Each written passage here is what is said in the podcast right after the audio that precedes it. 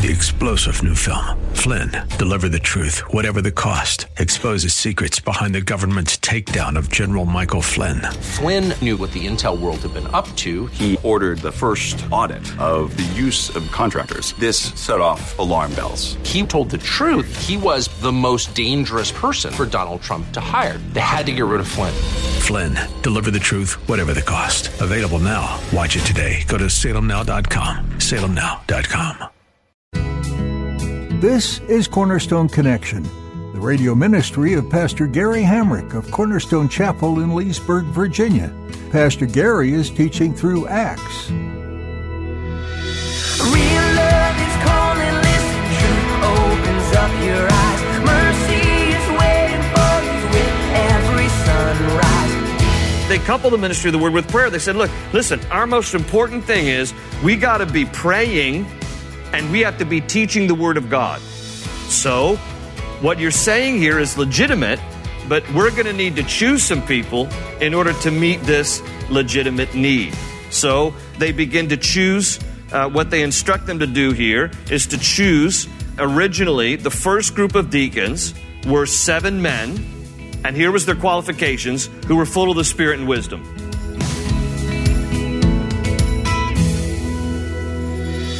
Have you ever wondered why church leadership is often designed the way that it is? In today's message, Pastor Gary will teach listeners about the forming of support roles within the early church, including the qualifications God was looking for. The Lord uses many kinds of people with different talents, but to serve in ministry, His call is simple: to be full of the Spirit and wisdom. Do you desire to be more involved in ministry? Ask the Lord to fill you with His Spirit and wisdom so you can be fully equipped. At the close of Pastor Gary's message today, I'll be sharing with you how you can get a copy of today's broadcast of Cornerstone Connection. Subscribe to the podcast or get in touch with us. But for now, let's join Pastor Gary in the book of Acts chapter six with today's edition of Cornerstone Connection. In Acts chapter six, I'm going to read uh, the first section from verses one through seven, and we're going to see here the introduction of the ministry of the deacons, the deacon ministry. So chapter six, verse one says, "In those days when the number of disciples was increasing, the Grecian Jews among them complained against the Hebraic Jews because their widows were being overlooked in the daily distribution of food. So the twelve gathered all the disciples together and said, 'It would not be right for us to neglect the ministry of the word of God in order to wait on tables. Brothers, choose seven men from among you who are known to be full of the Spirit and wisdom. We will turn this responsibility over to them and will give our attention to prayer and the ministry of the word.'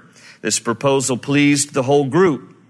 They chose Stephen, a man full of faith and of the Holy Spirit, also Philip, Prochorus, Nicanor, Timon, Parmenas, and Nicholas from Antioch, a convert to Judaism. They presented these men to the apostles, who prayed and laid their hands on them.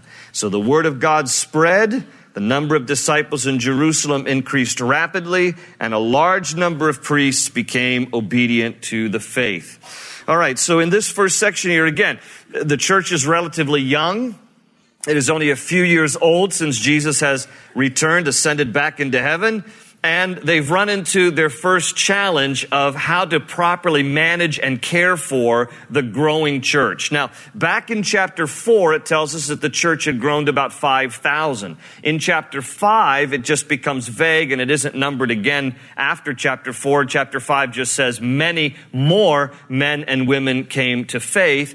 And so at the time we get here to chapter six, the church is somewhere at, well, even verse one begins by saying, "In those days when the number of disciples was increasing," and disciples, small d, we're talking about all the followers of Christ now. The church, the New Testament church, probably numbers somewhere around eight to ten thousand or more. And when you get to be a, a large, uh, you know, church like that, you have the tendency to start to uh, inadvertently, unintentionally overlook the needs of people. Because, you know, that's one of the downsides of a larger church. The larger church gets, it's easy for people to fall through the cracks, so to speak. You know, one of the benefits of a small church is that everybody kind of knows each other. And when somebody's missing from church, you can call them and say, hey, notice you were missing. How you doing? Oh, I've been sick. Oh, I didn't know that. Oh, let me come and bring you a meal. And so that kind of, you know, more intimacy of a smaller congregation allows for, you know, better opportunity to know who's there, who's not there, who's who's had a death in the family, who's had a baby, who's all, all these kind of things. When you start getting into ten thousand people, it's easy for some people to get overlooked. And that's, that's so this is the first challenge that the early church is facing here. And it says that the Grecian Jews, these are Jews from Greek, from Greece, they come here in Jerusalem and they they complain that their own widows are being overlooked. Now, the N I V, the N I V says being overlooked in the daily distribution of food. If you have a King James Bible, it says they're being overlooked in the daily ministration. It is a Greek word. The Greek word here is diakonia. D I A K O N I A. Diakonia. And it is where we get our English word deacon. Now, how many of you have been, uh, who are familiar with the term deacon, like in churches, the, the term deacon? Okay, so uh, many of you are, most of you are. Uh, the idea uh, about deacons uh, were, the, the ministry of deacons emerged from this story here in Acts chapter six. I, my personal opinion is, though, that in, in some churches, the ministry of deacons has taken on something that it was never intended to be. Like, for example, in some churches, uh, the idea of the deacon ministry is uh, is something that is often a governing body. Uh, in some churches, your deacons are your governing body. It's it, you know, your deacons run the church. The deacons never ran the church. They never ran anything. They were lay leaders who stepped up to help meet a need. So for you note takers, here's the basic background behind the deacon ministry. It was born out of two desires. The first desire was to care for people who were being overlooked as the church grew. That's the first main desire. They realize there's some people here that are, that are, you know, falling through the cracks, that the widows in particular, they're not, they're not getting, uh, their, their daily distribution of food. We're not taking care of them. We're not ministering to them. That's ministration in the King James Bible. And then the deacon ministry was also born out, number two, of a desire to keep the ministry of the word and prayer the priority of the church. The ministry of the Word of God and prayer is to be always the priority of the church. So when the Grecian Jews come to the twelve, verse two refers to them as the twelve, capital T, all right, because this is, this is a reference to the original group of the twelve apostles. Now they're, they're minus Judas at this point, and they're plus Matthias at this point, who is not mentioned again anywhere else in the Bible or in church history, by the way. So, you know, who knows whether Paul is really supposed to be the twelfth, but anyway, the twelfth man. The twelve, they come to the twelve, and when the twelve hear this, they recognize it's legitimate, that their complaint is legitimate. But they also say, but we can't take care of these widows ourselves because we don't want to. Notice again verse two, it would not be right for us to neglect the ministry of the Word of God in order to wait on tables. And that phrase, to wait on tables, is, is the verb form of diakonia. It's now diakoneo. Diakoneo, meaning, you know, there's a lot of ministry that needs to take place. There's some people who have needs, and, and we need to attend to those needs. But the twelve said, but we cannot neglect the ministry of the Word of God.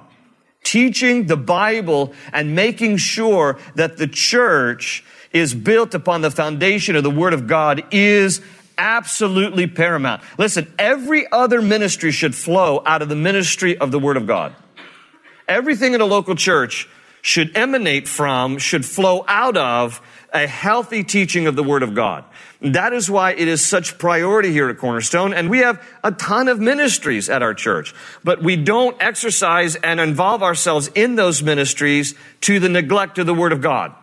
The Word of God always has to go forth first. Why? Because it's the Word of God. The Bible says faith comes by hearing and hearing by the Word of God.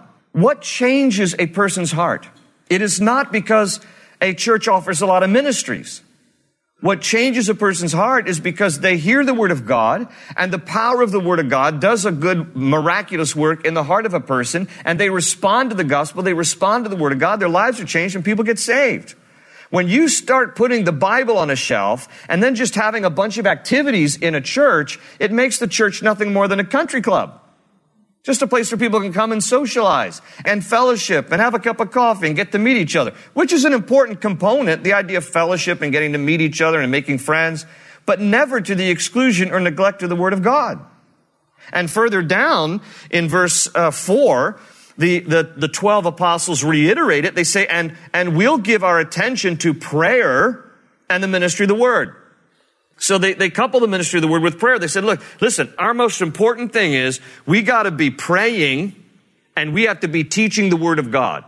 So what you're saying here is legitimate, but we're going to need to choose some people in order to meet this legitimate need. So they begin to choose, uh, what they instruct them to do here is to choose. Originally, the first group of deacons were seven men.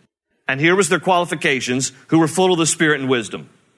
That's what verse three says right there in chapter six. We we, we just read it. Verse three, um, brothers, this is the instruction from the twelve. Brothers, choose seven men from among you who are known to be full of the Spirit and wisdom. Those are the two qualifications. And so they do. Now, please note that when they choose these seven men, and their names are listed there in verse five, starting with Stephen, and Stephen is the guy who's going to get killed in chapter seven. So, you know, he, he becomes a very important person in, in the story here of Scripture. Uh, but if you notice the names, Stephen, I'm just going to read them again real quick. Stephen, Philip, Prochorus, Nicanor, Timon, Parmenas, and Nicholas from Antioch. I want you to please note something. This is very important to note. Those are all Greek names. Now, why is that important to know? Who are the people doing the complaining? Look at your Bibles again. You're smart people. Look back up in verse one. Who are the ones doing the complaining? The Jews from where? Greece. They're the Grecian Jews. So guess who gets to do the work if you complain? The Greeks. My friends, that's been good advice for me in ministry, let me tell you something, because I have a lot of people making suggestions. Some of them good, some of them not so good. But when they're good suggestions, you know what my answer is? Great, you get to do the work. Why? Well, because you, you brought out the idea, you know, and you're the one who's complaining about something. I didn't really want to do the work. I just want to tell you so you could do the work. No, that's not how it works. The person who complains gets to do the work. I see it right here in the Bible. This is delicious. Because it stops the complainers. Because everybody's got an idea like, you know, you shouldn't be doing this. You should. Great, you want to fix it? Good, do it. You you go to work and do it. And here are the Greek guys who get called to, to work because the Grecian Jews are the ones complaining. All right? And so these guys get chosen here to do the work. Now, I want to make sure that you understand this, though. This is the original seven men selected for the original deacon ministry. But we see later in Scripture that it actually changes a little bit, in that women get included. Because in Romans chapter sixteen, verse one, Paul commends a woman by the name of Phoebe, and he says she's been a great minister, and again, it's that word diaconia, and it also translates servant, because that's really what a minister is. A minister, you know, sometimes we kind of really put, you know, pastors, ministers on, on a, on a, you know, platform. Please, please don't put put us on a pedestal, all right? Because it just makes us fall a lot further, all right? And so, you know, and people are like, reverend. You know, reverend. There's nothing reverend about me, all right? If you know me, if you know there's nothing reverend about me. So so here's the idea. It, sometimes we get confused that we think, you know, title means somebody special. No, it really, in its basic term, diaconia just means we're servants. Minister just means a servant. We're to be a servant. And Jesus modeled this, didn't he? He said, I came not to be served, but to serve and to give my life as a ransom for many. So, you know, in pastoral ministry, if we really want to follow the ministry of Jesus, we should be the first ones to serve and to help and just assist. But anyway, so here's what happens. So women get included because Paul says about Phoebe, she was a great minister. She was a great servant who attended to us in Paul's own ministry. And then we also see that the qualifications get jacked up from two to twelve. No longer was it just full of the Spirit and wisdom. I want you to turn with me further in your New Testaments. Go to First Timothy chapter three. I want you to see this because I want everybody to understand the, the role of deacons in the local church. And I'm going to share with you a little bit about our deacons here at Cornerstone so everybody understands what the ministry is about here as well. And in First Timothy chapter three, just keep going to the right a little bit after First and Second Corinthians, Galatians, Ephesians, Philippians, Colossians. You'll come to to after Thessalonians, First and Second Timothy. So First Timothy chapter three. These are the twelve qualifications for being a deacon. Now, some churches say also related to the women, call them deaconesses. There's, there's no feminine word for deacon. So a deacon is just a man or a woman in the local church who's a lay person, who's just a lay person in the church who loves to serve other people. But they have to qualify. And here's the qualifications out of First Timothy chapter three, verse eight. Deacons, likewise, and if you read the verses ahead of it that we didn't, it talks about elders, overseers. So that's a different group of people in the church. But now, now Paul comes to the idea of deacons here in verse eight. Deacons, likewise, are to be men worthy of respect. We'll get to the ladies in a second, but look at first for the men. Men worthy of respect, sincere, not indulging in much wine. And that's an interesting point, by the way, because when you compare in the Bible the qualifications for being an elder and the qualifications for being a deacon, two offices that are mentioned in the Bible for the local church, elders and deacons, the qualifications are almost identical with one exception. Elders are not to be given to any wine. The Greek word is paraonos. Para means near, oinos means wine. Elders, pastors are not to be given to any wine. Deacons, on the other hand, not to be given to much wine. You could be two sheets to the wind, just not three. You know what I'm saying? Stagger a little, but just know that you're supposed to still do your job. But anyhow, so so that's really the only difference between elders and deacons is this in this area of wine. And, it, and it's just kind of funny to me because it's like, you know, deacons, don't indulge in too much, all right? If you're going to get a little, you know, smash, just not much. But anyway, and not pursuing dishonest gain. And they, there's a deacon right there. And they... And they must keep hold of the deep truths of the faith with a clear conscience, and they must first be tested, and then if there is nothing against them, let them serve as deacons. Okay, so it's a tall order. And then in the same way, their wives. Now, these are women who would serve as deacons because, again, uh, literally it, some of your uh, footnotes might say deaconesses, but it's referring to women who also serve as deacons. Not necessarily the wives of the of the male deacons, are to be women worthy of respect and not malicious talkers, but temperate and trustworthy in everything. A deacon must be the husband of but one wife. There was polygamy back in those days, so be, be a man married to one woman, and must manage his children and his house and, and his household well. Those who have served well gain an excellent standing and great assurance in their faith in Christ Jesus. Okay? So you can go back to Acts six now. So that's the qualification for being for being elders. Now, when our church uh, was about, I think I, our church size when we were about three hundred people. We were about three years old. We were about three hundred people. And um, and I remember feeling that sense of people are getting overlooked. Because I'm only one person, I can only minister to so many people. And a general rule of thumb in ministry, a general rule of thumb is that you need one pastor for every one hundred people if you really want to effectively minister to a flock. A pastor of a of a small church that has about one hundred people, by the way, the average size church in America is eighty-six people. Okay, so one pastor can generally manage a flock if it has one hundred people or, or under. Um, and I remember when our church got to be about three hundred people, and I just began to feel like there's just no way I'm going to be able to meet the needs and, you know, attend to the, to the needs of people in our church. And I was actually reading through Acts chapter six and, um, and, and felt prompted by the Lord, it's time to start a deacon ministry. Uh, not, not to be part of the governing leadership of the church. That's never what deacons were supposed to be about. But lay people in our congregation who would serve and who meet the qualifications of First Timothy chapter three, but who would serve with just a genuine heart for people to, to love on them, go to the hospital, help me make hospital visits, uh, go into their homes if they if they need to, to, to minister to, to some serious situation, pray with people down at the altar, um, you know, just be there, be those lay people who will help serve.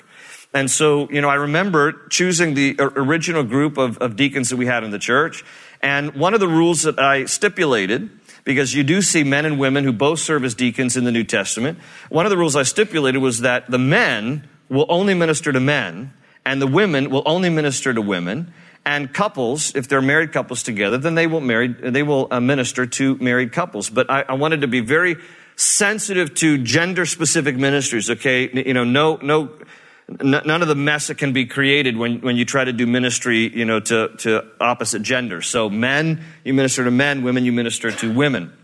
And I have to tell you that the Lord has has always been so gracious to raise up a great group of deacons in our church. And I and I don't typically use the term deacons to describe them. In fact, when I first started the ministry, the deacon ministry, I called them, and still call them to this day, the care team. The care team. Because if you've come from a church where deacon means perhaps they run the church, uh, or deacons mean, di- that word deacon means different things to different people. So I, I have called our group the care team, but they are modeled after deacons in the Bible, and they follow the qualifications for deacons out of First Timothy chapter three.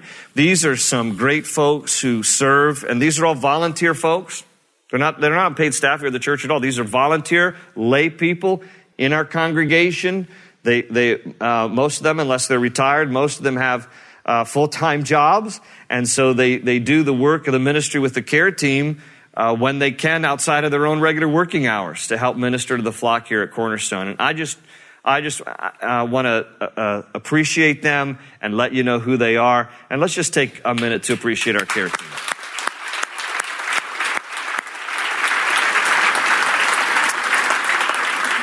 So we, we try to, you know, here at Cornerstone, you know, I take seriously, what does the Bible teach us about the, the early church, and how can we follow the model of the early church? And this is one way, by having some great people on our care team. Now, I want you to notice back here in Acts chapter six, the result of delegating ministry. Okay, the result of delegating ministry. That's what the twelve did. They said, okay, wait, we got to focus on the ministry of the word and prayer, which, by the way, is, is obviously my passion, to make sure I keep that priority, which is why I'm so thankful for the other pastors and our care team members and our elders who help share the responsibility of ministry. Because while I will still do those things from time to time, I will still make some hospital visits, I will still occasionally do a funeral here and there and do some of these things, I can't, I can't possibly minister. Look, Christmas Eve, we had over seven thousand people here. Okay, I can't possibly minister to the thousands of people here at Cornerstone and, and do and do ministry justice, and also do the teaching justice. So I have to, more and more as the, as the church grows, I have to just devote myself more and more to the word and to prayer and to the teaching role, because God has raised up some wonderful people here in the life of the church who share the ministry uh, of, of uh, you know, one to another. But I want you to notice from verse seven, here is the result of delegating ministry like this. Notice, the gospel spread, the church grew, and people got saved. And that's what it's all about. Look again, verse seven. So the word of God spread. The gospel, the good news, it spread, because the twelve are devoting themselves to that part. And then it says the number of disciples in Jerusalem increased rapidly. So followers of Christ, the church is growing. And a large number of priests become obedient to the faith. So people are getting saved. And not just any people. Notice that the priests, the Jewish priests, are getting saved because they're hearing about Jesus, and they're connecting the dots that he was, in fact, the perfect lamb that takes away the sins of the world. You have to imagine that the role of the priest was to help slaughter the animals, the sacrificial system, to atone for the sins of the people. And when the light bulb went off, they realized the one who died for our sins on the cross was the perfect Lamb of God who takes away the sins of the world. No longer do we need to sacrifice these animals, because the blood of Jesus that was shed was good once and for all, for all time and for all people. And so it's a wonderful thing here to see these priests who are coming to the faith. So that's the result of delegating ministry. The gospel spread, the church grew, people got saved. It says here in verse uh, eight, let's read on. Now Stephen, this is the same Stephen mentioned back up in verse five, one of the first deacons. Stephen, a man full of God's grace and power, did great wonders and miraculous signs among the people. Please note that, because I hear sometimes people say, oh, no, no, no, only the miraculous stuff was reserved for the apostles. And when the apostles died, so did the miraculous stuff. Okay, I want you to notice Stephen is not an apostle. He's a deacon. He's just, you know, a lay person.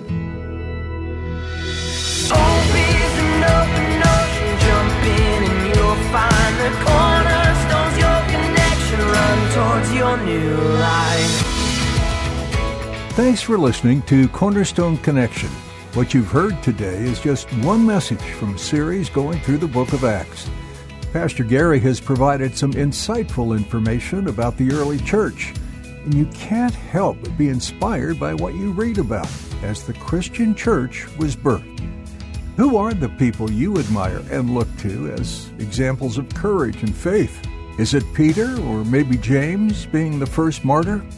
How about Stephen and the example he set?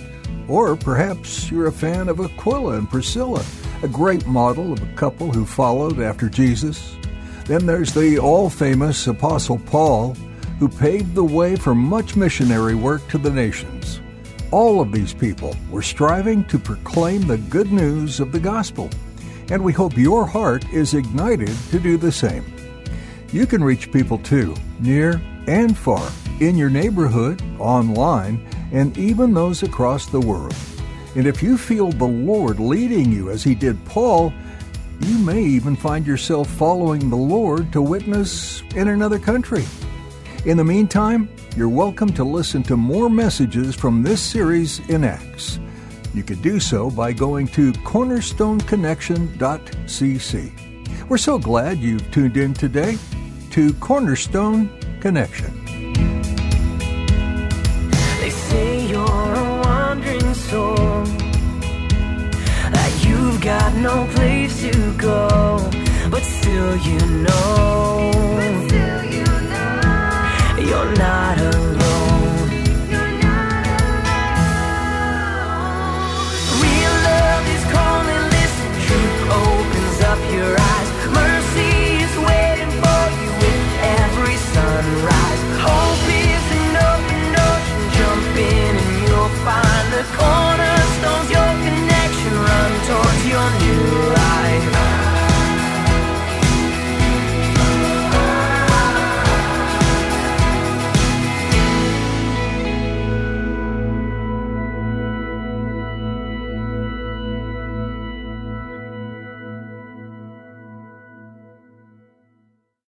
Three-star General Michael J. Flynn, head of the Pentagon Intelligence Agency, knew all the government's dirty secrets. He was one of the most respected generals in the military. Flynn knew what the intel world had been up to. He understood its funding. He ordered the first audit of the use of contractors. This set off alarm bells. The explosive new documentary, Flynn, Deliver the Truth, Whatever the Cost, and covers the facts behind this scandal. Flynn told the truth. He was the most dangerous person for Donald Trump to hire. I find out the worst enemy that I'm going to face in my life is right here in America. They took my assessment and they wanted me to change it. And I was like, I'm not changing it. They had to get rid of Flynn. With in-depth interviews, archival footage, and never-before-seen personal records of the man behind the headlines. I just felt like I was drowning. Flynn, Deliver the Truth, Whatever the Cost. Available now. Watch it today. Go to salem now dot com. salem now dot com.